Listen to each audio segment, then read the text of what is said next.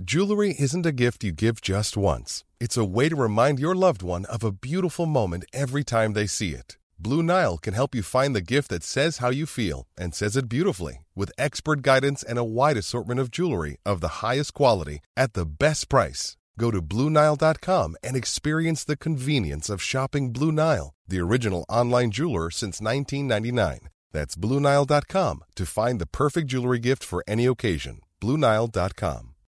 When you need mealtime inspiration, it's worth shopping Kroger, where you'll find over 30,000 mouthwatering choices that excite your inner foodie. And no matter what tasty choice you make, you'll enjoy our everyday low prices, plus extra ways to save, like digital coupons worth over $600 each week. You can also save up to $1 off per gallon at the pump with fuel points. More savings and more inspiring flavors make shopping Kroger worth it every time. Kroger, fresh for everyone. Fuel restrictions apply.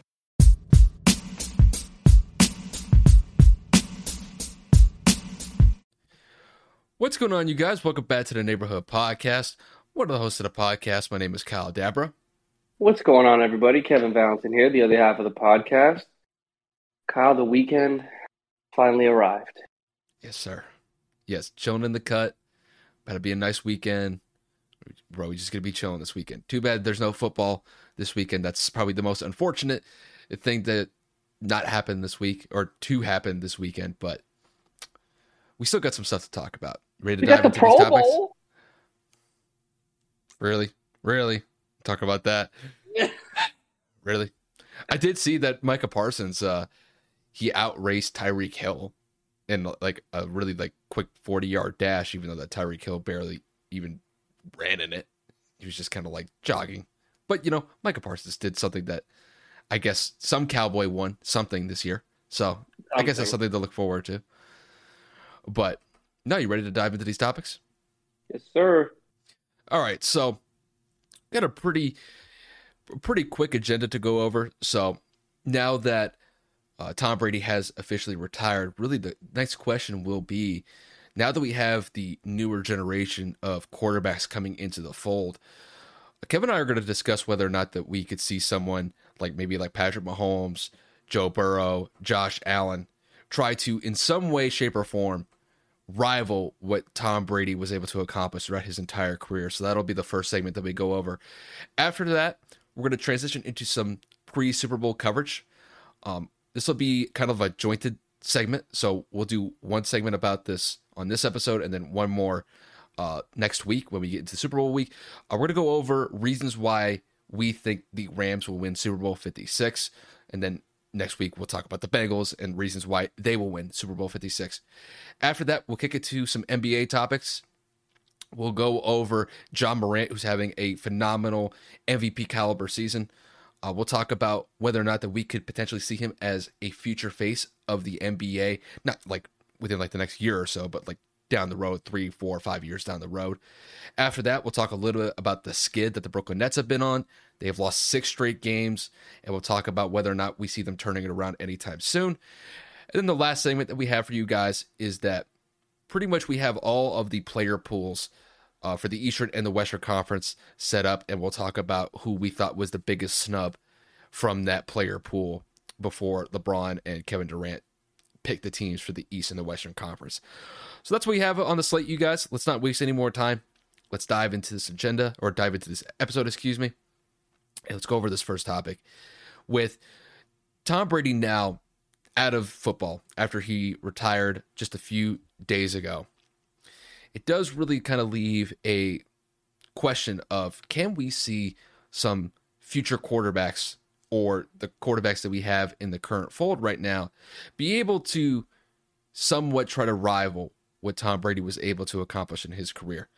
And we have a great crop of young quarterbacks that are really showing themselves as these are the guys that are going to lead the way in the future, as far as guys like Patrick Mahomes, Josh Allen. We got Joe Burrow, who's in a Super Bowl appearance in only his second year.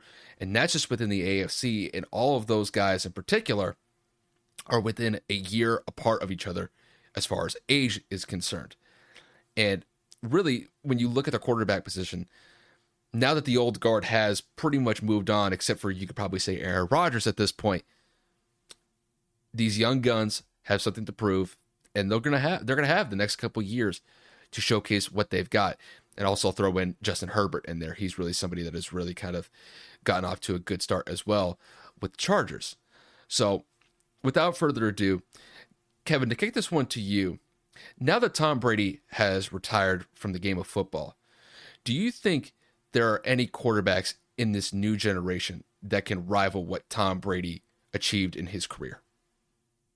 So, I mean, it's a basic answer, and I mean, I'm just going to come out and say it. The closest one that could possibly rival anything close to Tom Brady's, I guess, career-ending like resume would have to be Patrick Mahomes. Pat's already got an MVP. Pat's already got a Super Bowl. Pat's got a Super Bowl MVP.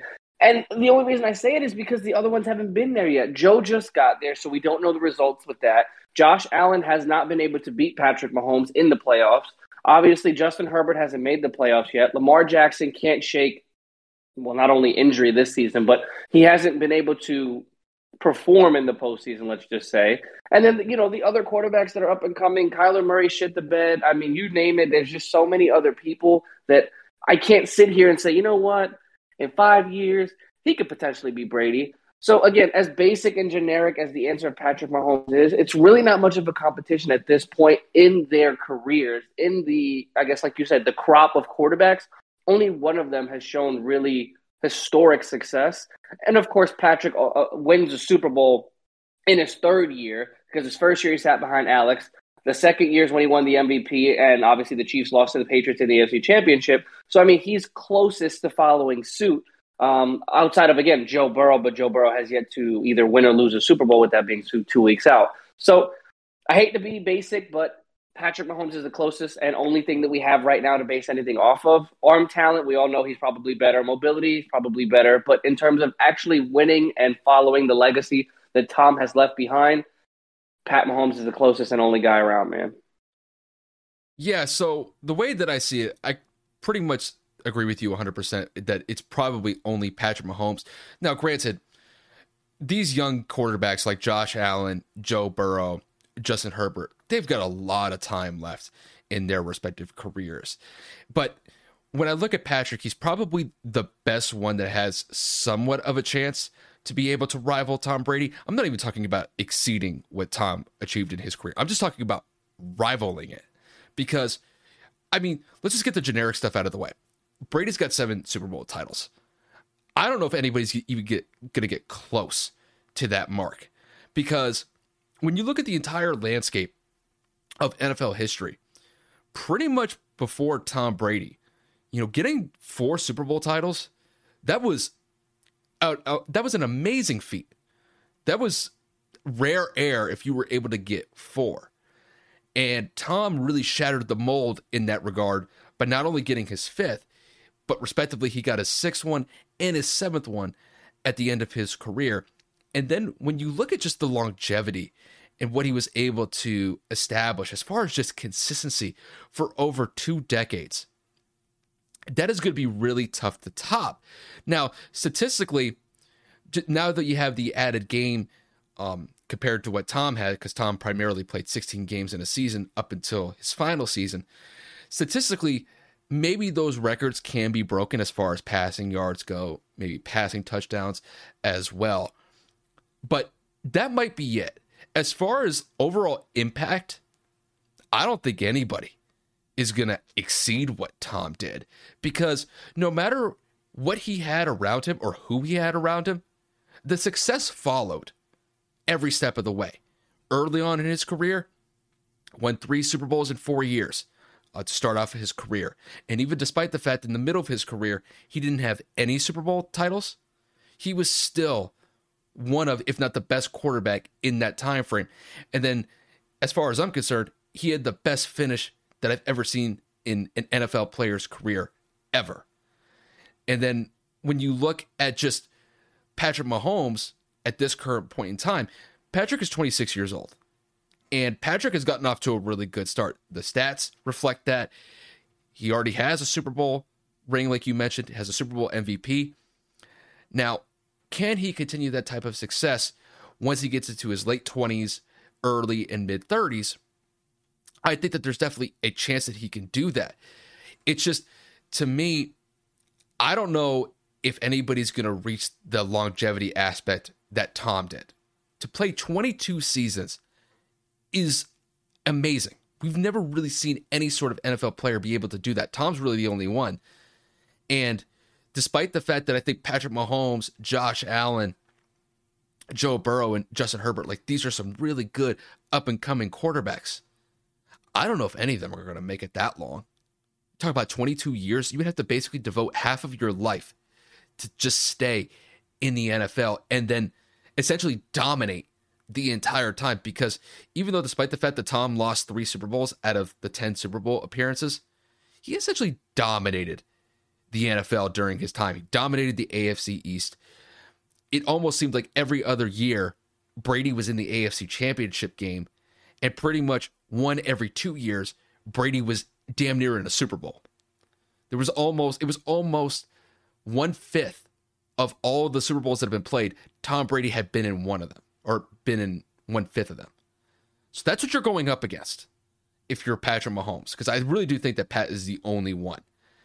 And it's based off of the start that he could have, but it's going to be a bumpy road for Patrick and the Chiefs as far as I'm concerned, because once Patrick's salary cap hit starts really hitting the Chiefs' payroll towards like his late 20s, it is going to be really tough to bring in some top-tier talent for the Chiefs to try to be able to compete for Super Bowl titles. I think they have a good system in place there, and hopefully they can be able to retain some of the key pieces like Tyreek Hill, Travis Kelce, and maybe some of the role players that they have on the offense. But at best, I think Patrick rivals what Tom Brady did, but as far as exceeding what Tom did, I don't think so. I think Tom, at this current moment in time, he has set the bar so high, I don't think anybody's going to be able to reach it. I just think that it's not impossible.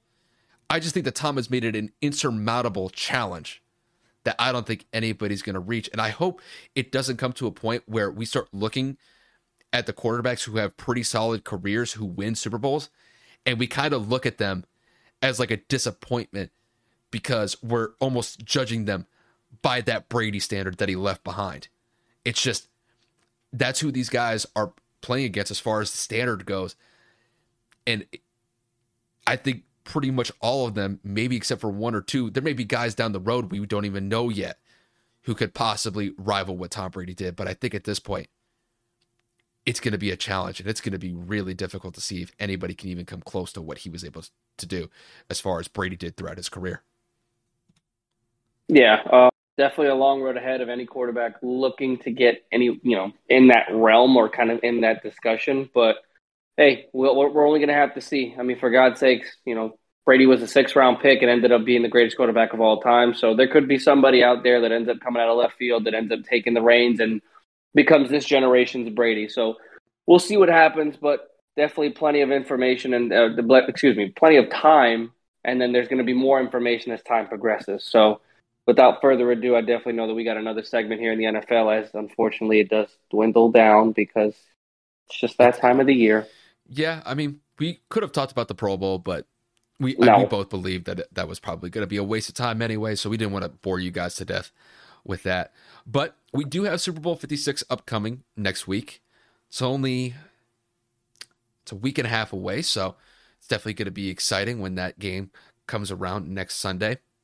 And before we really dive into like our predictions for what the game's going to be, we're going to do kind of like some pre-Super Bowl coverage as far as covering both teams. And what we're going to start with is basically we're going to explain a couple of reasons why we think each respective team will have a shot to win Super Bowl 56 next week.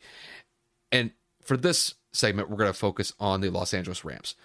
The Rams had a pretty difficult challenge coming into this season because really the bar was set extremely high for them once they were able to acquire Matt Stafford from Detroit. And then you combine it all with the pieces that they had in place with Aaron Donald, Jalen Ramsey. They acquired Von Miller in the middle of the season.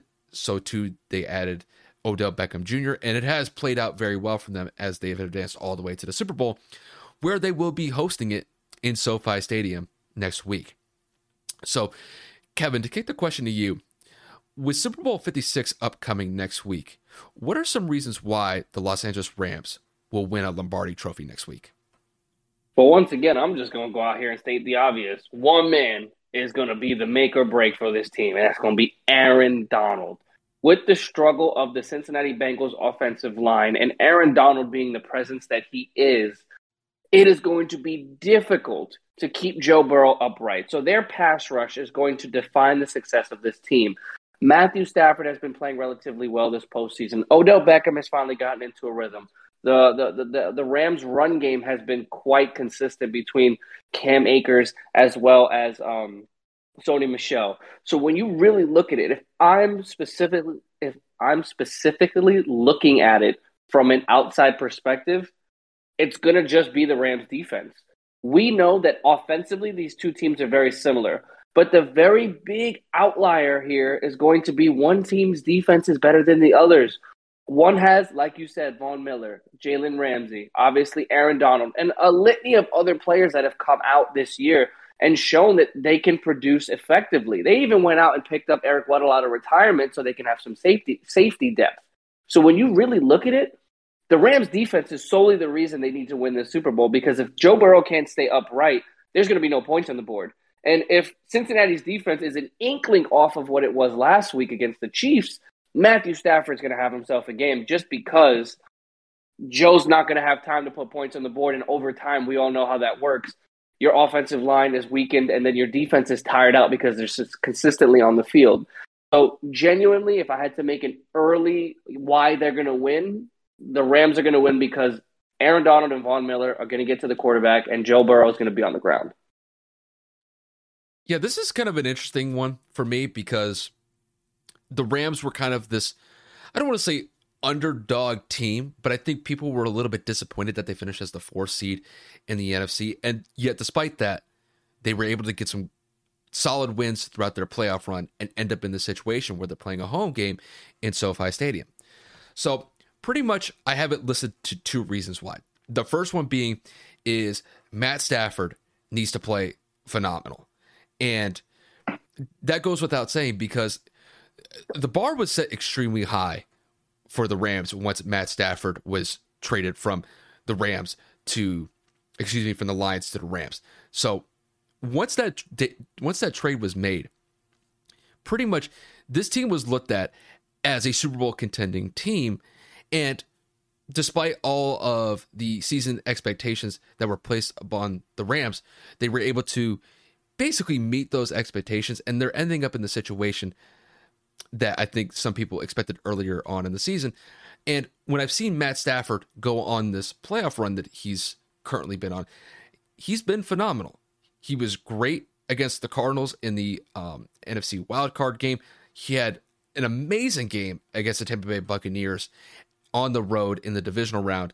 And even though that he got off to a slow start in that championship game against the 49ers, he was able to lead that team back from a 17-7 fourth quarter deficit. And they were able to get 13 unanswered points in the fourth quarter to get them that win to host a Super Bowl. So Matt can't turn the ball over. I expect that Matt Stafford is really going to focus on getting Cooper Kupp his targets. I wouldn't be surprised if Odell gets in the mix as well. And as long as Matt doesn't turn the ball over, I think they have a great shot to put some points up on the board against that Cincinnati Bengals defense. Now, the second reason is what Kevin mentioned, and that is the pass rush. Because the one thing that's been consistent for the most part in this playoff run is that Aaron Donald, Von Miller, Leonard Floyd, these boys have been getting after it with the pass rush. It really manifested itself in the first two games in the playoffs, specifically against the Cardinals and the Bucks. Because when you look at that, like Bucks games, for example, they were able to get relentless pressure against Tom, and it made Tom uncomfortable because Tampa only scored 3 points in that first half, and that's a huge credit to the defense. Granted, they did give up 24 points in the second half, but even despite that, they were able to get constant pressure against Brady. So it was not an easy battle for Brady to get those 24 points in the second half for the Buccaneers. And even though that I wouldn't say that their pass rush really got home against the 49ers, in the one drive where the 49ers need either a field goal to tie it or a touchdown to win it, guess who shows up? Aaron Donald gets pressure on Jimmy G. Jimmy G throws the ball away. It's an interception, and the Rams are going to the Super Bowl. So when I look at the Rams here, they're going to need some consistent pass rushes from both Aaron Donald, Von Miller, and you could also throw in Leonard Floyd as well. Now, I'm not going to say like each guy's going to get like 2.5 sacks, but if they're able to get maybe 2.5 sacks from those top pass rushers, I think it's definitely going to make life more difficult for the Bengals. And we've seen the Bengals have a pretty shaky offensive line where they gave up 9 sacks against the Tennessee Titans in the divisional round. So you tie those factors together. I think those are some reasons why the Rams will host the Lombardi Trophy when all is said and done after Super Bowl 56 is played. But, you know, the Rams are a good team. They're here for a reason. If they're able to do basically what we outlined, I think they have a very good shot to win Super Bowl 56, and that's just how I see it. It's going to be a good game. And obviously when we make our, you know, why Cincinnati's going to win, we're just going to dissect exactly this pretty much opposite of what we're saying right now. So take everything we're saying with a grain of salt. This is what we're saying. We're not predicting the Rams to win. We're literally giving reasons why they're going to win or why they should win. So, you know, overall, like I said, take this however you will. And, you know, I know that we are pretty much, like I said just a few minutes ago, pretty much done with NFL content outside of maybe, you know, again, from our predictions and then the Rams conversation, excuse me, the Bengals conversation that we're going to have next week. It breaks my heart, Kyle. It's ramping down, bro.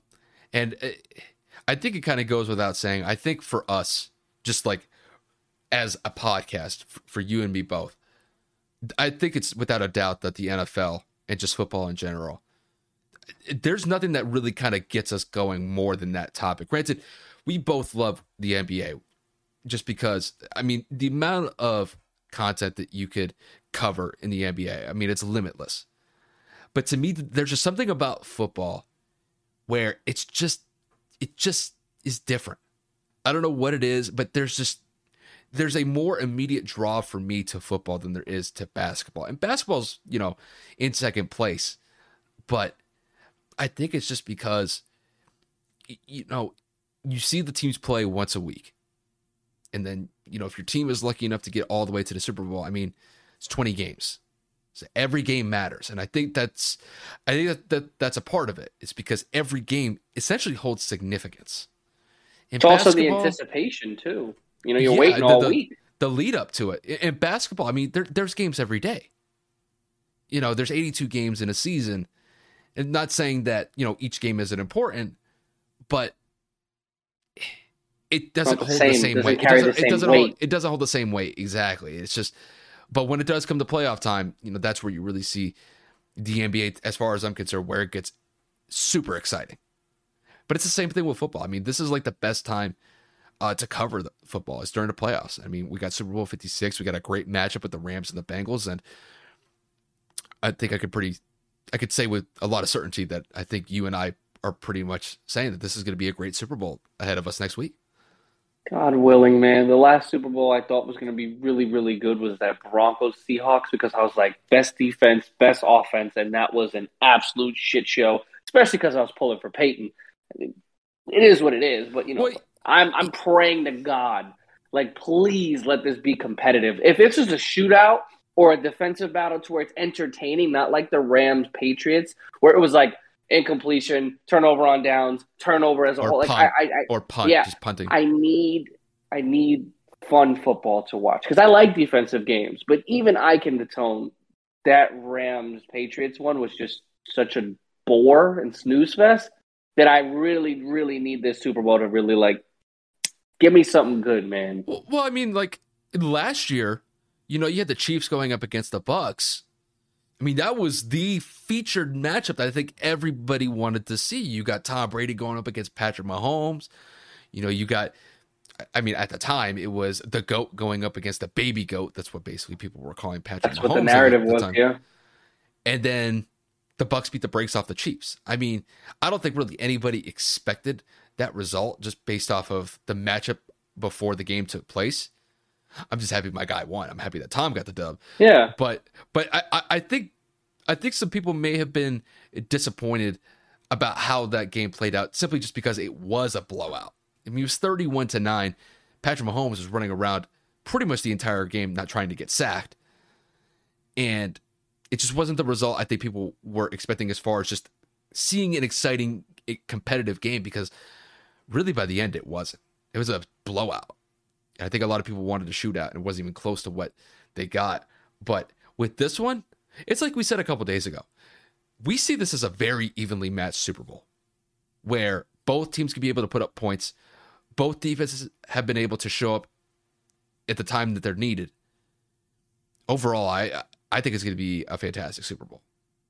And fingers crossed, man. Yeah, and, you know, we'll talk about Joe Burrow. We'll talk about Cincinnati next week, but that'll be a fun topic when we reach it.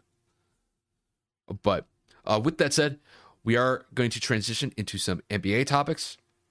And really the first one that we're going to hit is Ja Morant. Ja Morant of the Memphis Grizzlies is having a phenomenal third year in his NBA career. He has really taken his game to the next level and has put Memphis in a very advantageous situation as far as their playoff seeding goes. And they could be looking to make some moves when playoff time comes around and possibly upset the balance of power in the Western Conference when that time does eventually arrive. So without further ado, Kevin, to kick the question to you, with Ja Morant having what is essentially an MVP caliber season, do you think that he can elevate the point guard position to a new height in the future? So I'm gonna take this in a different spin. The answer to your question is yes. However, everybody on earth already knows the ungodly comparison that he has gotten because of his athleticism to Derrick Rose. He's jumping out the gym. He's making the 360 layups. He's trying to consistently put people on posters. Everyone is saying it's a matter of time before he gets hurt. Now, Kyle and I were actually talking about this right before we recorded. He is like Derrick Rose in terms of how he plays with attacking the basket and the versatility of being able to go up and then finesse at the rim. However, Derrick wasn't able to change his game until it was too late. We've seen Ja change his game in his third year. So from last year and his first year to this year, his points per game have gone up. His rating, his offensive efficiency rating has gone up.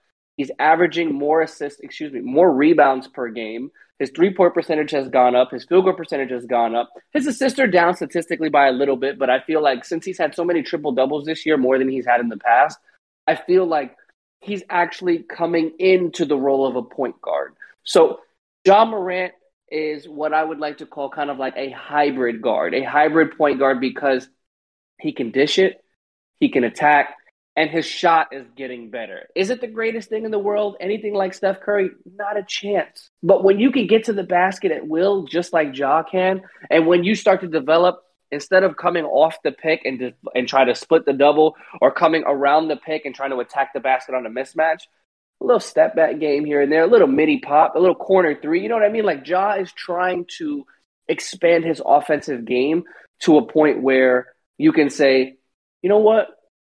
This guy's going to be different. This guy can change the league. I know what you're thinking. Russell Westbrook does that now. Russell Westbrook's a stat pattern, triple-double machine. The man still can't shoot. We're talking about 12 years in the league. He's still shooting shots off the top of the backboard. You have to remember, Ja's 22 years old. Ja has increased his points per game from last year to this year by 7 whole points, and the Memphis Grizzlies are a top 4 seed in the Western Conference. Russell Westbrook started his career with freaking Kevin Durant. He started his career with Serge Ibaka, with James Harden. Then he goes into a whole nother game where he actually acquires, you know, Paul George, and then he goes into Houston and he ends up playing with James Harden. Ja Morant is sitting in Memphis looking at, all right, well, you know, I have Bane here, or, you know, I have Jaren Jackson Jr. And they're nowhere near the caliber of players that Russell has had alongside him. So that's why I discredit that, because yes, he's athletic like him and Derrick, but in terms of him being a generational point guard, I see the potential. He's still got to get better and develop that jump shot. He still has to be more consistent in his decision-making because he's still averaging almost 4 turnovers a game. So once you kind of cut those things down and you kind of lock it down on the defensive side of the ball, there's no reason why Ja Morant can't be catapulted into a top 5 category for point guards in the NBA. Yeah, and the way that I see it with Ja Morant, despite the fact that he is 22 years old, still has a long time to go in his respective NBA career. I could see him as a future face of the NBA within the next 4 to 5 years if he continues this trajectory. Now, the one thing about point guards, especially ones that are getting off to a very good start, like what you mentioned with Derrick Rose, the hype that was behind Derrick Rose when he was with the Bulls, it was phenomenal. I mean, he single-handedly took away an MVP from LeBron James when LeBron was on the Heat in the early 2010s. There was a lot of hype around Derrick, and then Derrick had the knee injuries. He was never the same. He could never recapture that level of play that he had before the injuries.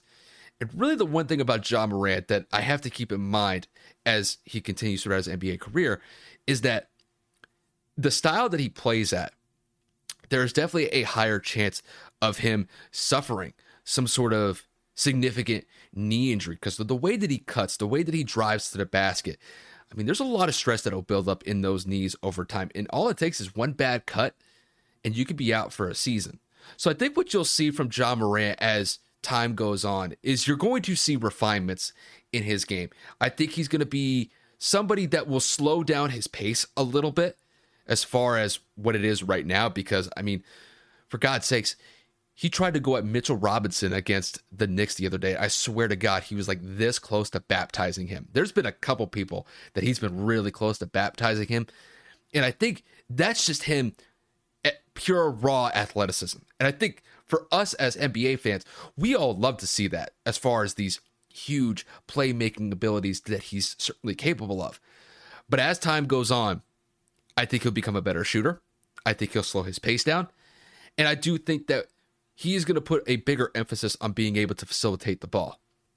And, you know, despite the fact that, you know, he is turning the ball over a little bit more this season, he's still averaging around 4 turnovers, like you said. That just comes with being a point guard. And I think just over time, he'll know the ins and outs and he'll know like the little nuances that go along with playing the point guard position, just trying to make smarter overall passes or overall plays. So I think, you know, by the time he reaches his mid-20s, I think he's going to be setting himself apart as arguably the best point guard that the league has to offer. That's, you know, if Steph takes a step back, because I mean, Steph will get into his late 30s at that point, and it does leave some room for some of the younger guys to really showcase what they got. And I think Ja is going to be right at the forefront of that by the time he hits 25, 26 years old. I really do think that the sky is the limit for Ja Morant. And I know that Memphis may not be the most marketable place to play for, but he is putting Memphis on his back. He's putting Memphis on the map. I think he's doing a great job. And really the main thing right now is just stay consistent. And barring any sort of injury, significant ones, hopefully you never get to see, I think he's got all the capabilities of being possibly the future face of the NBA once we get into the prime of his career. I really do think it's that good for Ja if he plays his cards right. And that's just how I see it. Dude, you know what's crazy? So while you were making your point, I actually went and looked up Derrick Rose's MVP statistics in 2010, right? 2010, 2011, that's the year he won it. He averaged 25 points a game, 4 rebounds, 7 assists, 33% from the three-point line, and I believe 44 to 45% from the field. Mm-hmm. Ja Morant has eclipsed all of those numbers aside from assists. Ja Morant's averaging 6.9 right now, and Derrick Rose ended with 7.4. Derrick Rose had a little bit of a higher steal percentage, a little bit of a higher block percentage, but Derrick Rose averaged more turnovers. So you're really looking at it and saying plus minus where, right? So we're halfway through this year. The year's nowhere near over. Ja could end up taking a whole horrible second half. But if it were to end right now, Ja's having a better season this year than Derrick Rose's MVP year. So take that for what you will. Just thought I'd throw that out there because everyone likes to make comparisons, and we love getting people in the comments. Oh, the PER or the defensive efficiency rating of this person of this year, and the Bulls were in a whole different place. It makes no difference. We're just looking at the hard flat line of what it is that Ja Morant has right now compared to Derrick Rose back then, because we continue to make the comparisons of the two players. That is it. Ja Morant is having a great year. He's coming out. Him and Luka are showing out that those two in that draft class have taken a whole different level of where they're going to be. Because obviously we know it was DeAndre Ayton, who's playing good, but he's not playing to this level. Then it was Ja.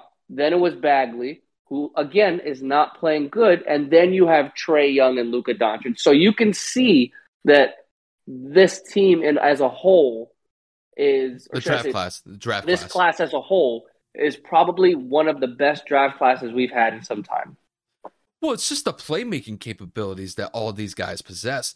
And I will say this, and I hate going down this route, but I'd be remiss if I didn't mention it. Just with the way that the game is played, as far as just the three-point capabilities being, blown out the door because of Steph. These guys are going to take a lot more shots behind the three-point line. And with the way that the games are being officiated, it doesn't take much to get a foul call and get to the free throw line. I mean, Kevin, do you remember when we were talking about this during the summer last year, the way that the NBA officiates games compared to FIBA, like during the Olympics? It's not the same. They don't call the fouls in FIBA like they did in the NBA. I just made a mistake.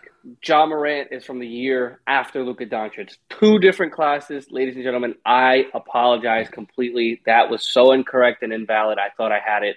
Luka is from 2018 in that class with Ayton and Bagley. And then Ja Morant is from the class right after that with Zion and everybody else. Bro, you could just lump them all together in like this new generation that's coming up. You could just kind of say it like that. Like, but I made the comment about the draft class, so I'm just, correcting what I said. That was completely false. I apologize. No, you're good. It's just, by and large, it's just with this, not draft class, this really this generation of talent that's coming into the fold, making a name for themselves. I think the opportunities are there for them. It's just a lot of I don't know if all of these guys are going to have like the pure skill to be able to just consistently drop buckets left and right, or they kind of take like the James Harden route where he's always trying to look to get to the foul line and be able to make an impact from there. I'm not saying that it isn't effective. It's just kind of a cheaper way of being able to get on the scoreboard, if you know what I mean. Because, yeah. I mean, James Harden was really he was a significant portion. Like, you drive to the basket, he would just hook the defender underneath and then just get to the free throw line.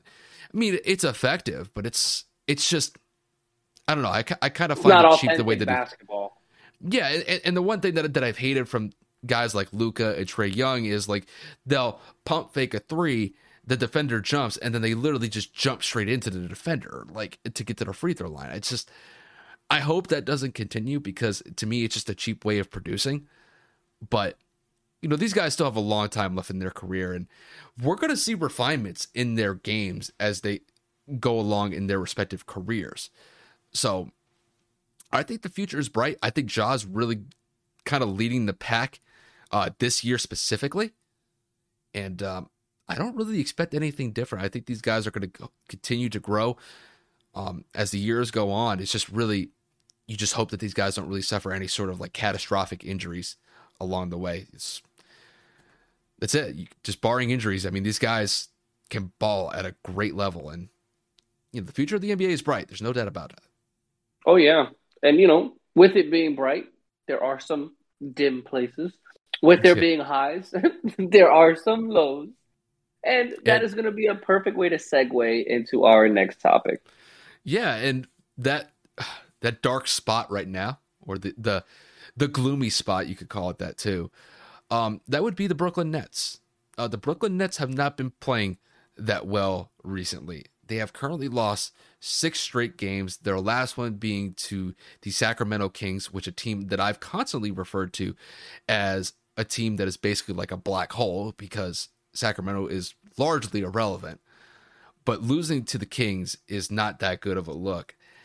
And granted, you know, Kevin Durant's been out with injury the last week and a half or so, so that you could use that as an excuse. But Kyrie Irving and James Harden have still been on the court despite this 6-game losing streak. And really, the question is whether or not they can turn it around. So, Kevin, to kick this one to you, with the Nets losing the last 6 games in a row, do you see them turning it around anytime soon in the foreseeable future? Well, I mean, it all depends on the significance of Kevin's injury. I don't recall, but I know he's out for an extended period of time. Can you just remind me as to what that injury is again? Oh, I have no idea off the top of my head. I could have swore it was something that was keeping him off the court for an extended period of time. But nevertheless, if Kevin is able to come back relatively quickly, again, we're at the All-Star break, so not too much to worry. They have an entire half of the year to bring it back.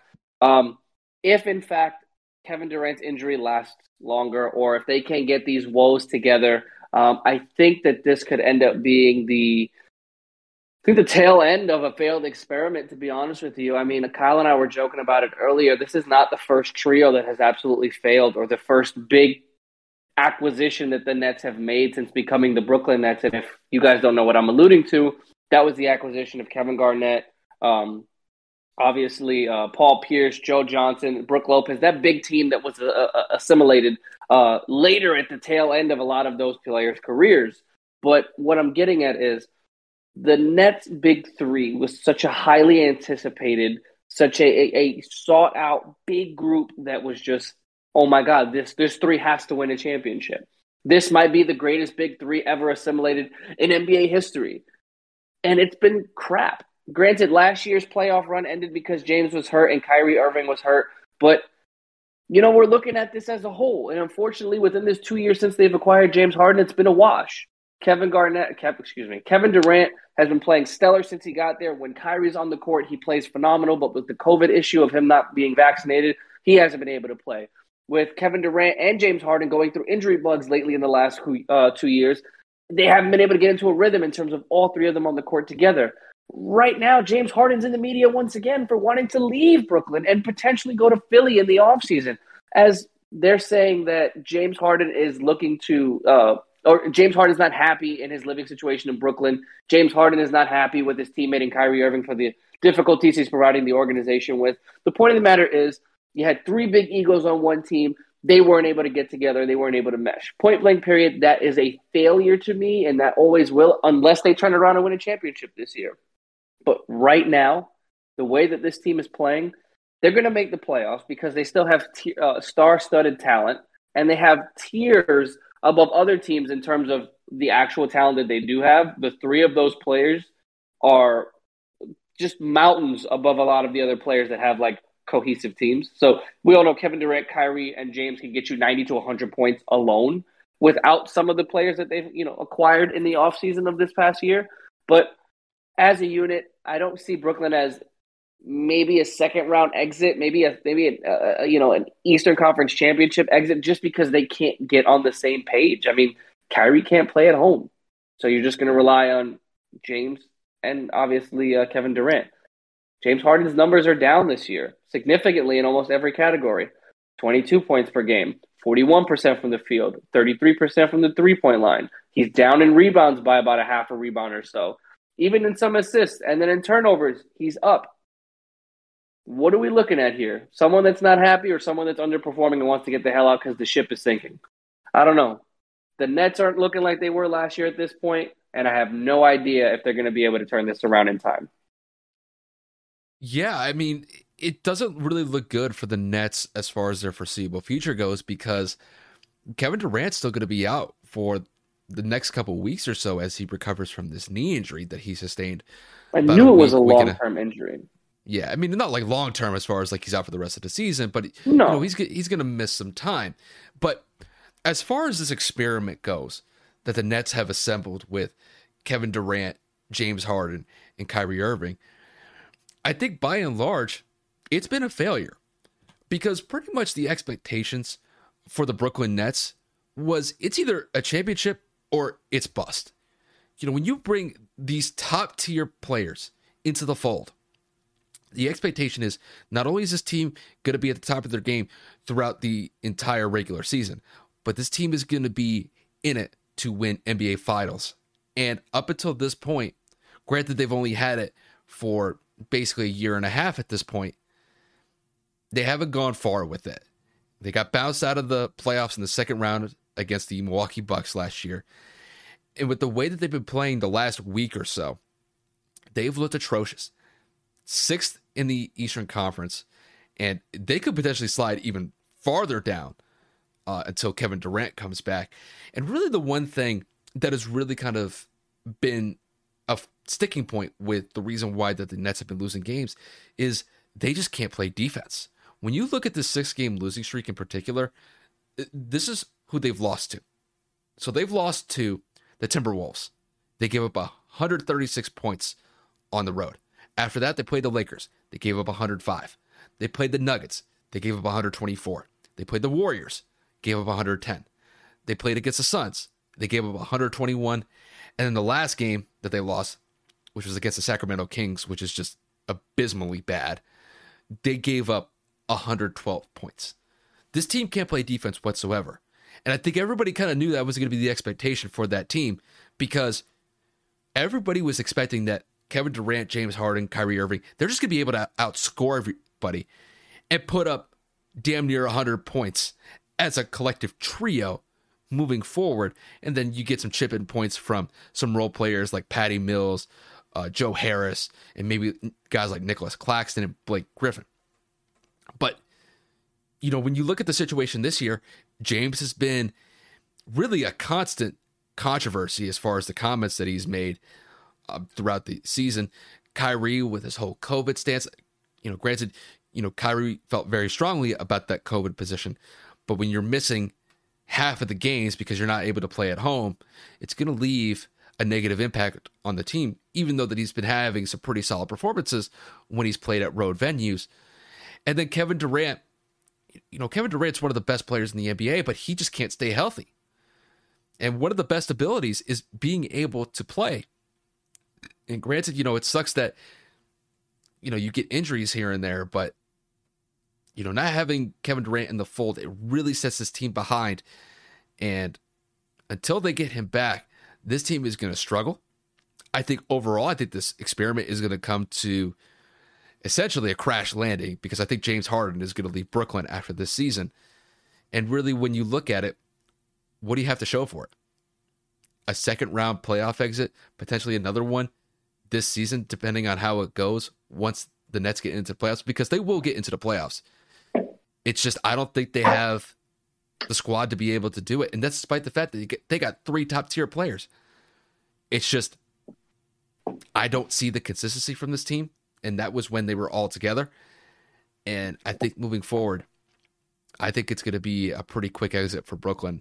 And it's unfortunate because I think Brooklyn, the way that that team was assembled, a lot of teams or a lot of people were excited about what they could bring, but I think it's going to end in just abject failure. That's just how I see it. Yeah, it's unfortunate because as a basketball fan, I will be objective. The big three of having that potential offensive output would have been incredible to watch had they actually played a significant of games together.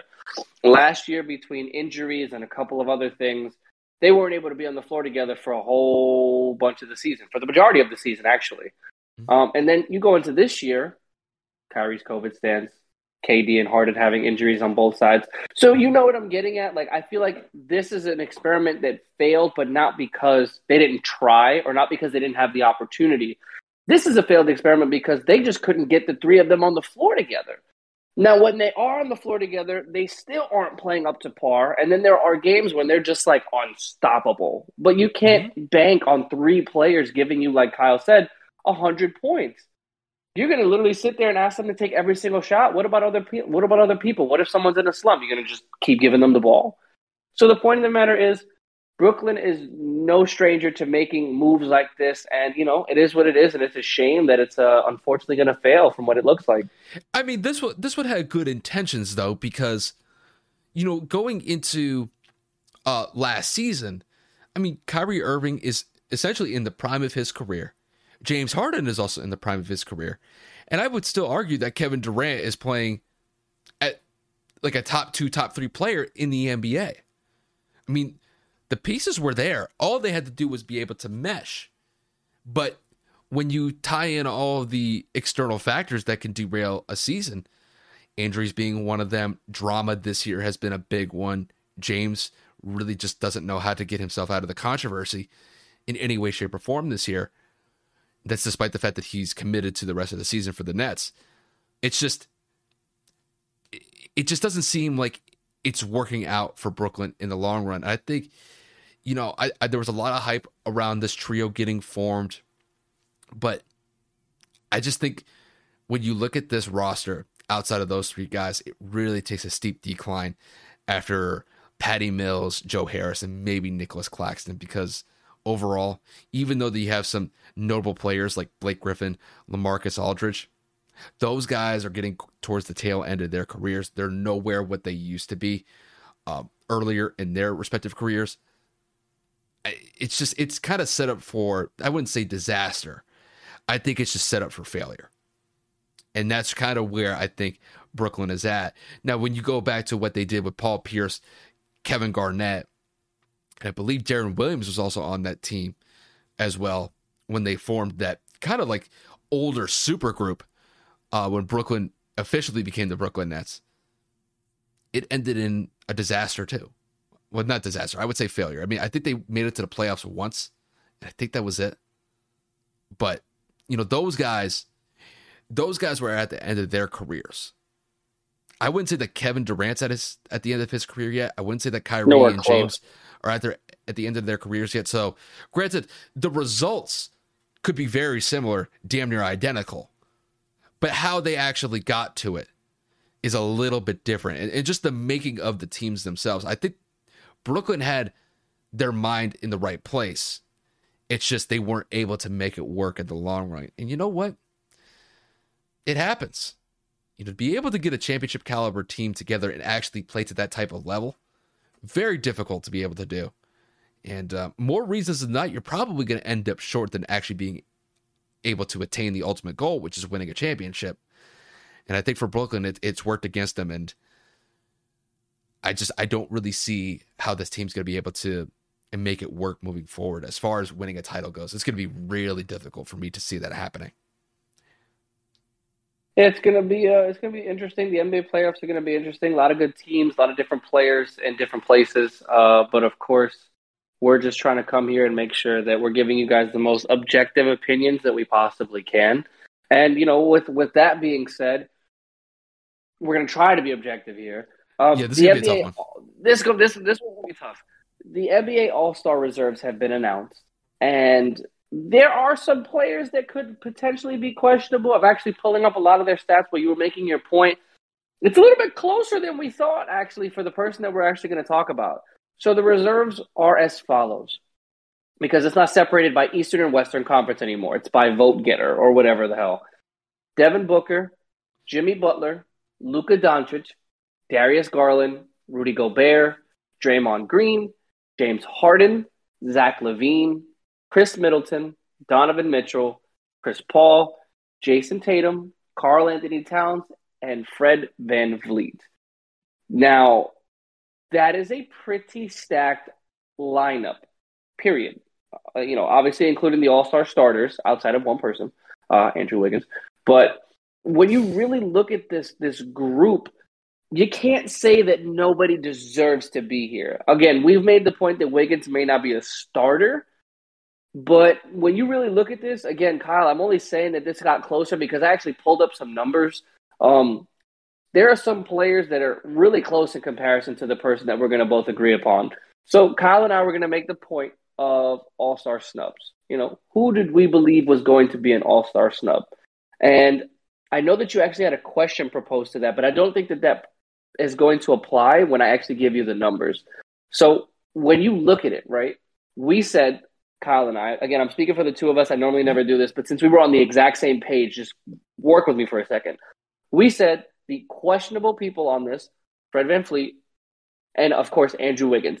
Everybody else on this list, for the most part, you can make an argument pro or nay. Everybody knows that Darius Garland has been having an absolute exponential season in Cleveland. He deserves it, yes. Exactly. But the other two players are the ones that we're kind of going back and forth for. Now, the player that we were going to say that we believe should have been in the All-Star game is who, Kyle? That would be LaMelo Ball. Now, LaMelo is showtime. LaMelo is exciting. He's long. He can shoot. He's got the flashy passes. The Charlotte announcers love him. Kyle and I were actually imitating them earlier today. It was hysterical. You should see us sometime if we made sound bites of it. It'd be hysterical. But what we're trying to get at is Fred VanVleet, Darius Garland, and LaMelo Ball all have almost identical stats, and Fred actually leads all three of them in scoring. But Darius and LaMelo have identical numbers outside of rebounds. And I mean, like, almost literally identical. LaMelo is at 19.9. Darius is at 19.8. Darius's field goal percentage is 46.7. LaMelo's is lower. This is where it starts to differ, is at 42.6. And it literally goes tit for tat, just like that, back and forth. Pretty much the entire stat line outside of assists, where Darius leads by a whole assist. And then rebounding, once again, LaMelo's at like 7. And I think Darius is at just over 3. Efficiency-wise, they're right here neck and neck. The difference is Cavs are winning. And that's why, you know, Darius is there. And then you look at Freddie VanVleet. His numbers technically are better. Freddie's got more points. Freddie's got a better percentage from the three-point line. Freddie's stealing the ball more. Aside from field goal percentage and rebounds, once again, Fred VanVleet is playing better than LaMelo Ball in most statistical categories. The only thing I'll say is he's not a flashy all-star. Fred VanVleet is not an emotional player like LaMelo is, not characteristic or charismatic, whatever the word you want to use. So, I mean, Kyle, I'm just going to ask, based off of what I've told you, I guess I'm flipping the script because you normally ask me the questions. With the information that I've told you, is LaMelo truly still a snub, even though the 2 point guards put in front of him, both in the Eastern Conference, are technically playing better than him? I mean, it's definitely a tougher pick just because when you look at guys like Darius Garland and LaMelo Ball, I mean, a lot of these guys have very similar stat lines. And I think when it comes to who do you factor or what do you factor when it goes to making these rosters, I think a part of it, despite whatever the individual performances that each player has, there's always going to be how is the team performing overall alongside those players on that team. Now, when you look at Darius Garland, for example, with Cleveland, I think the reason why the Darius Garland got in is because look at the Cleveland Cavaliers. Was anybody realistically expecting that the Cavs would be a top 5 seed in the Eastern Conference? I mean, they have a higher seed than the Brooklyn Nets, and the Nets have guys like freaking James Harden, Kevin Durant, and Kyrie Irving. And despite that, the Cavs are sitting 10 games over 500, and they've been pretty much one of the more surprising teams of the entire league this year. So, I mean, Darius Garland, the way that I see it, the way that he's been playing, he deserves to be in the All-Star game. And I think when it comes to guys like even like Fred VanVleet, comparing it to LaMelo Ball, it's kind of a similar situation because when you look at the Hornets and the Raptors as far as their standings go, they're pretty much identical. I believe they're tied for 7th place in the Eastern Conference. So you kind of tie that in. And granted, I don't think a lot of people were expecting the Raptors to be this high-flying team in the Eastern Conference, a team that could possibly get to an Eastern Conference finals appearance or possibly even NBA finals appearance. But really, Fred VanVleet, or as I like to call Drake's cousin every now and then, he's been consistent. Ever since Toronto won that finals back when Kawhi was on that team, he has really kind of just established himself as one of the more consistent players that Toronto has had. And even though that I believe that LaMelo should have gotten in, as far as I think he was probably the one guy that probably got snubbed from making a reserve list, you know, Fred VanVleet, he has definitely played well. And, you know, I'm happy that he was able to get a roster spot for this All-Star game that's going to take place in Cleveland. It's just that when I look at LaMelo, there definitely is more of that flash element that LaMelo possesses. I mean, when you have guys that you could throw it up to like Miles Bridges, I mean, you're talking about just instant highlight reel plays. LaMelo is definitely capable of doing those types of things. And I do think that LaMelo, despite the fact that he got a lot of press coverage coming into the league, I think he's actually lived up to all of the hype that's surrounded him. And I think he's been phenomenal through his first 2 years in the league. Granted, he's not like top tier. He's not at a top tier level yet, but he's had a phenomenal start for Charlotte, and Charlotte is in a pretty good situation to make the playoffs this year. So, you know, I'm going to stick with my original pick as far as LaMelo being a snub, but you know, it gets tricky when you really kind of dive into the numbers themselves, and then you factor in the team success along with that. I can understand why guys like Darius Garland and Fred VanVleet got in there, but that flash element that LaMelo possesses, I think that's something that the All-Star game is going to miss this year. And there may be a chance that he still gets in. You know, you pray that none of these guys that are going to the All-Star game get hurt before that game takes place, but you know, LaMelo could still get in on a replacement pick, but I do think that the All-Star game is going to miss a little bit of flash if LaMelo wasn't there. And that's just how I see it. No, that's what's missing with this All-Star game, right? We haven't really seen a go-at-it, back-and-forth, flashy showcase for years. You know, obviously the All-Star game is nowhere near what it used to be. As like what I'm talking about is probably that the year where you were still allowed to wear your team jerseys, you know, while playing. So the Kobe and KG, the Kobe and Michael, like, you know what I'm saying? Like those All-Star games. The early 2000s. The early 90s. The early 2000s and again, the late 90s. It's not the same anymore. And when you really look at LaMelo Ball, he gives you those vibes of throwing it off the glass. Someone that's going to drive by, pull it in your face. And you know what I'm saying? If he makes it, it's dope as hell. But again, you really want that pizzazz kind of feeling. It's an all-star game, for God's sakes. You really want to have that, oh my God, this is some of the greatest basketball I've ever seen in my life. You have the best players in the world voted by us and other NBA executives and players. You should definitely have the greatest basketball game, but they don't play defense until the literal end of the game. And then they change the rules and all these things. So I'm not going to go and give my full opinion on what the all-star game is. But when you think of all-star, you definitely think of LaMelo Ball in there. But, you know, when you think about it and actually pull the numbers up like I did, it's actually a lot more close of a race than we had initially anticipated. So I'm excited for it. But, you know, the actual, what are we talking about, All-Star Weekend crap, that's going to end up being garbage. We haven't had a good one of those in a while. Yeah, I mean, the last one that we had that I thought was actually pretty good was Zach LaVine. Yeah, that was the one in Toronto. That dunk contest. Oh my God, with Aaron Gordon. Yeah, it was. Zach was robbed. Oh no, Aaron Gordon. No, I thought Aaron Gordon was robbed. That one where he jumped over the mascot, bro. That was. Yeah, and literally he was like smirking at the rim before he dunked it. Like that was one of the best dunk contests I've ever seen.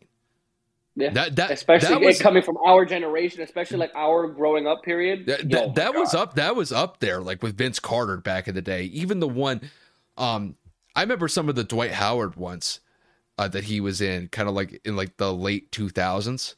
Those ones were pretty good as well. I'll never forget the one where, what was it? Who's the little guy that dunked over? Nate Robinson. I knew it was Robinson. I forgot his first name. The thing that I liked about Nate, though, was I remember I think he was playing with the Knicks at the time, and he had like kind of like that whole like that green jersey, kind of like that type of the St. Patrick's Day outfit. Bro, I just thought like that whole fit that he wore for that dunk contest, I just thought it was on point. And bro, you know the kicks are always going to be nice, but foams on. I think he had the Paranorman foams on. I think if I remember correctly. Hey, bro, I still know my stuff. I trust me. I've been out of the shoe game for a while, but I know my foams when I see them. So I learned a couple of things here and there. But yeah, I mean, as far as the All-Star festivities go, you know, watching the All-Star game will be cool. Hopefully, the dunk contest is decent. Granted, you know, a lot of these guys are pretty young. And if you're like just like somebody who watches basketball every now and then, you're not going to know any of these guys. Did you hear the contestants though? I saw the list on Twitter. I know Cole Anthony, my dog. Don't get me wrong. That man jumped out the gym. Obi Toppin, Toscano Anderson of Golden State's in it, and I forget the fourth one. There was one. It's Obi Toppin. I thought we only listed three. There's supposed to be a fourth one, yeah. But I don't. But, did they announce the fourth yet? Yeah, I'm pretty sure. I saw the tweet from Shams the other day, but I know those three are definitely. Jalen Green, the rookie. Oh, from Houston? Yeah.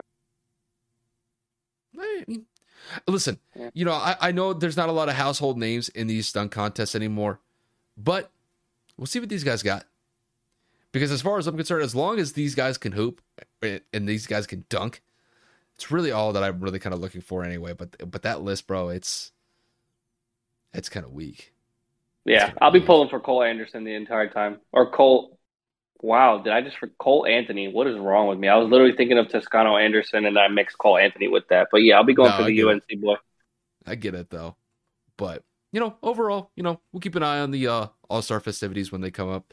I believe they're playing in Cleveland this year, so yep, we'll see how that whole thing turns out. But Kevin, I think we've pretty much knocked out what we needed to knock out, my guy. I don't know about you. Yeah, that wraps it up. Yeah, that's how I kind of see it. Actually, Guess something to mention? We forgot.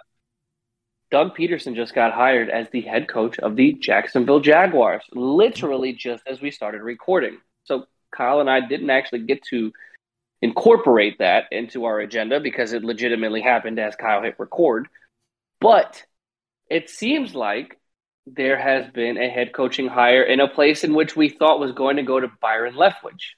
Brian Leftwich. Is it Byron Leftwich? Byron. Yeah, it is. It is Byron Leftwich, which was the former quarterback of the Jacksonville Jaguars quite some time ago. Now, I'm not going to go down the route that everybody thinks I'm going to with everything going on with Brian Flores. What I'm going to go down is Doug Peterson stepped away from football last year. Doug Peterson is a Super Bowl caliber head coach. He led the Eagles to the 2017 Magic that they did over the Patriots. So with everything that happened with Urban Meyer, and everything that happened with Philadelphia as Doug left, do you think that Doug Peterson is a good fit for Jacksonville and with the young quarterback that is Trevor Lawrence? A good fit, I can't really say yet. Is he a better coach than what Urban Meyer was? 100 miles. Like, it's not even close. He's 100% better than what Urban Meyer was. And Kevin, we were talking about this before we started recording. We were talking about Urban Meyer's tenure in Jacksonville. And granted, I don't know what happened behind the scenes with him. It just seemed like he was in over his head. And the way that I see it, as soon as he got a taste of just the operations that go into being a head coach with the NFL, he was like, deuces, I'm out. Like, I'm not even going to make it a full season. And you know, Jacksonville suffered as a whole. I mean, Jacksonville has been pretty much on a death spiral the last couple years. They've really never been the same after they had that one year where they made it to the AFC Championship game and lost to the New England Patriots back in 2017. Now, when it comes to Doug Peterson, you are bringing a Super Bowl caliber coach into the fold. And despite the fact that Doug Peterson lost his starting quarterback in that Super Bowl year, he was still able to get great production from that backup quarterback they had in Nick Foles and lead them to a Super Bowl run. Now, going into the situation in Jacksonville, Jacksonville is just a tough team to watch sometimes. I mean, they were 3-14 last year. They've been consistently one of the worst teams in the NFL for the last couple years, outside of maybe some decent years here and there. They just haven't been that good of a franchise. So to me, when you bring in a guy like Doug Peterson, I really don't think it's going to get any worse. To me, it has to go up because I don't see this team going like 2-15 next year and getting a number one or a number two pick again. I do see Jacksonville starting to make somewhat of a turn towards some sort of relevancy. I'm not saying that they're going to go all the way to winning an AFC South division title. They're nowhere near that yet. But The one thing that will be interesting to see with Doug is that chemistry that he's going to be able to build with Trevor Lawrence. Trevor did not have that good of a year in his rookie season, turned the ball over quite frequently throughout his first year. So I think Doug's main focus with him is to try to simplify the game for Trevor a little bit, try to focus on limiting the amount of turnovers that the offense and Trevor have in each game moving forward. And, you know, just try to build up the defense a little bit more. The defense is probably the stronger unit compared to the offense. So, you know, you try to find some strides. You try to find some guys that you could build that defense around and just try to make the most of it. Like I said, I don't see Jacksonville, you know, going from 3-14 to, you know, 10-7 or 11-6 and being at the top of the AFC South. That's not going to happen. But I think a realistic expectation with Doug Peterson being the coach is I think that he could lead them to like a 6-11 at best, 7-10 record. I don't really see anything more than that. If it happens to be that way, then I think they're overachieving as far as I'm concerned. But Doug Peterson is going to have his work cut out for him. This is not an easy situation to go into. I do not envy this man in any way, shape, or form. So he's got a lot of work to do. And hopefully for him and the organization's sake, they're able to make some sort of turn to relevancy once again. Yeah, he's definitely inheriting a bag of shit. Let's just be frank. Yeah. There's a lot of things and moving pieces in there with one consistency. That's Trevor Lawrence. Number one pick from last year's draft. We all know he's one of the most successful collegiate quarterbacks and one of the best college quarterbacks, quite frankly, we've ever seen in quite some time. So when you have a piece like that, that automatically makes the job a little bit more appealable because we know that We know that Urban Meyer messed up and how he coached that entire team and how he coached Trevor was a wash. So basically you are getting a blank slate of Trevor Lawrence, and he's going to have a little bit of experience of what not to do because let's be frank, everything they did last year, they got to scrap it because they got a whole new coaching staff coming in. And obviously Trevor Lawrence is going to be in year two. Let's just hope he doesn't make the same mistakes. Well, and by let's hope, by, you know, for me as a Colts fan and division rival, hope he still sucks. But anyway, you know, from a football standpoint, Doug Peterson brings that veteran know-how. He brings that experience, that Super Bowl caliber coaching staff that he's going to assemble with him. You just have to hope that what happened in Philadelphia isn't repeated, and you have to hope that it doesn't carry suit into Jacksonville. Jacksonville's had enough drama. Jacksonville's had enough nonsense and bad personnel, and now a coaching staff hiring that just fell apart over the last decade or so. Again, like Kyle had stated, outside of one or two, maybe 3 years where they were somewhat relevant. So I'm just looking at this and I'm saying, I agree with Kyle, it can't get any worse. I think it's going to get significantly better only because I believe that Trevor is going to learn very well from Doug Peterson being a former quarterback himself and coming from a winning culture that is Philadelphia, especially back then when they won the Super Bowl a few years back. So we'll see what happens. Hopefully he can bring some life back to this team. They do have a couple of good, talented players on this roster. So let's just hope that none of that is wasted in Trevor's prime. But overall, I think it was a smart hire. No disrespect to Byron Leftwich, but got to go with experience in this case. They've taken too many gambles, especially last year being the gamble of Urban Meyer. So we'll just have to see what happens and see how it plays out. But definitely a good hire in my opinion. Yeah, I think it's simply just because of really the championship pedigree that Doug Peterson possesses. Now, granted, we vividly remember how it ended in Philly. Yeah. It did not end very well for Doug, but this situation for Doug is not going to be an easy one, dude. I mean, at least Philly had some good pieces in place during his tenure.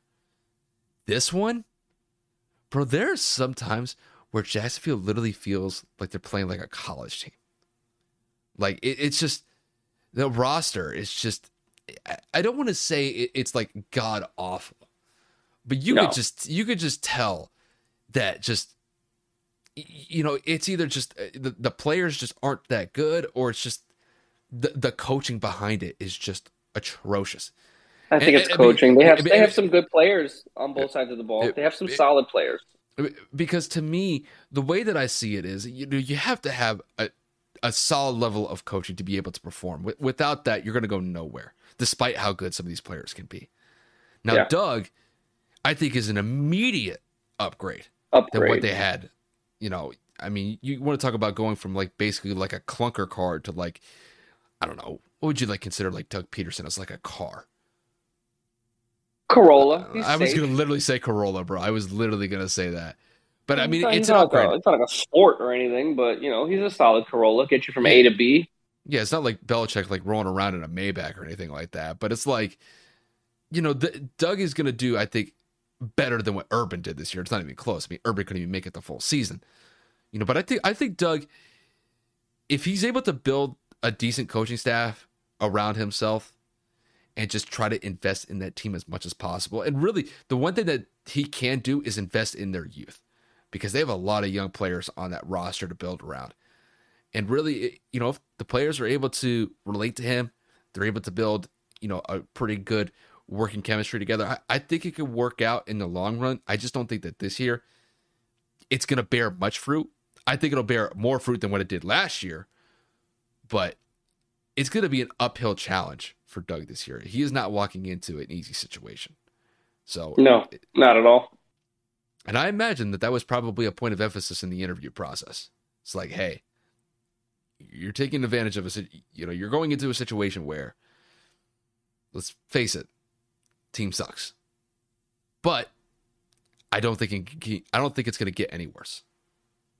And hopefully for them, it works out in the long run, because the Jaguars have been pretty bad for the last decade or so. And, you know, hopefully Doug can, you know, find a path for these guys. Hopefully it works out. But, it's going to wrap it up though. Yeah. I don't think there's really anything less for us to hit. You know, once again, just thank you guys for supporting the podcast in the way that you have, whether it's listening to us on the audio platforms like Spotify, Apple Podcasts, or watching us on YouTube, watching some of our segments, watching some of our full-length episodes. We definitely appreciate you guys. Going into next week, just to kind of give you guys a quick preview of what it's going to be. Super Bowl is upcoming. We got Super Bowl 56 against the Bengals and the Rams. We'll dive into that matchup a little bit more. We had the Rams take on why we think that they could win Super Bowl 56. We'll have the segment for the Bengals on Monday. And then pretty much we'll just try to ramp it up as much as we can before we make our predictions on the Friday episode for next week. But we're really going to start making a hard pivot to the NBA once the Super Bowl wraps up. Granted, we'll talk a little bit like free agency in the NFL here and there, but it's going to be predominantly NBA content coming forward for you guys. So definitely be aware of that. And that's all I got from here, Kev. You could take it away from here. Guys, as Kyle already alluded to, taking the words right out of my mouth, we appreciate every ounce of support from every angle in which you guys can. And, you know, we look forward to talking about, I guess, maybe the Pro Bowl. I can't even say that with a straight face. Nobody really gives you shit. So if we only talk about the Pro Bowl, it'll be like how bad it was. That'll pretty much what it's going to be. So, you know, I don't even know why I brought it up. But, you know, obviously we'll be looking into some further topics about the Super Bowl, as Kyle alluded to. And, you know, just looking forward to getting some more content out there for you guys. The last couple of videos have really done well. So just trying to mirror the success that we've had lately. And we're just going to continue to do what we do best, and that's bringing you guys whatever we can in terms of sports content, and only the way that we know how. So, guys, yes, we will see you guys soon, and you guys have a great, safe weekend. Deuces. Welcome to Sarah Talk Solutions. Ladies and gentlemen, you've tuned into a bit of a different type of show. I'm Sarah B, and I'm your host. You can find me on my IG, which is Aussie_Sarah_LA. I talk about amazing, relevant conversations and topics and what functions that goes on in this magical, wonderful, wonderful city of the City of Angels. My IG, which is Aussie_Sarah_LA. Electric acid. Are you passionate about saving the planet for future generations? Do you want to learn how to do it? If yes, then you need to tune in to the Nature Back podcast. It's a talk show covering the changing world around us, from renewable energy, sustainable agriculture, circular economy, to ESG and social innovation. Don't miss this opportunity to discover how you can join the movement and make a difference. Subscribe to the Nature Back podcast today on your favorite platform and get ready to be amazed.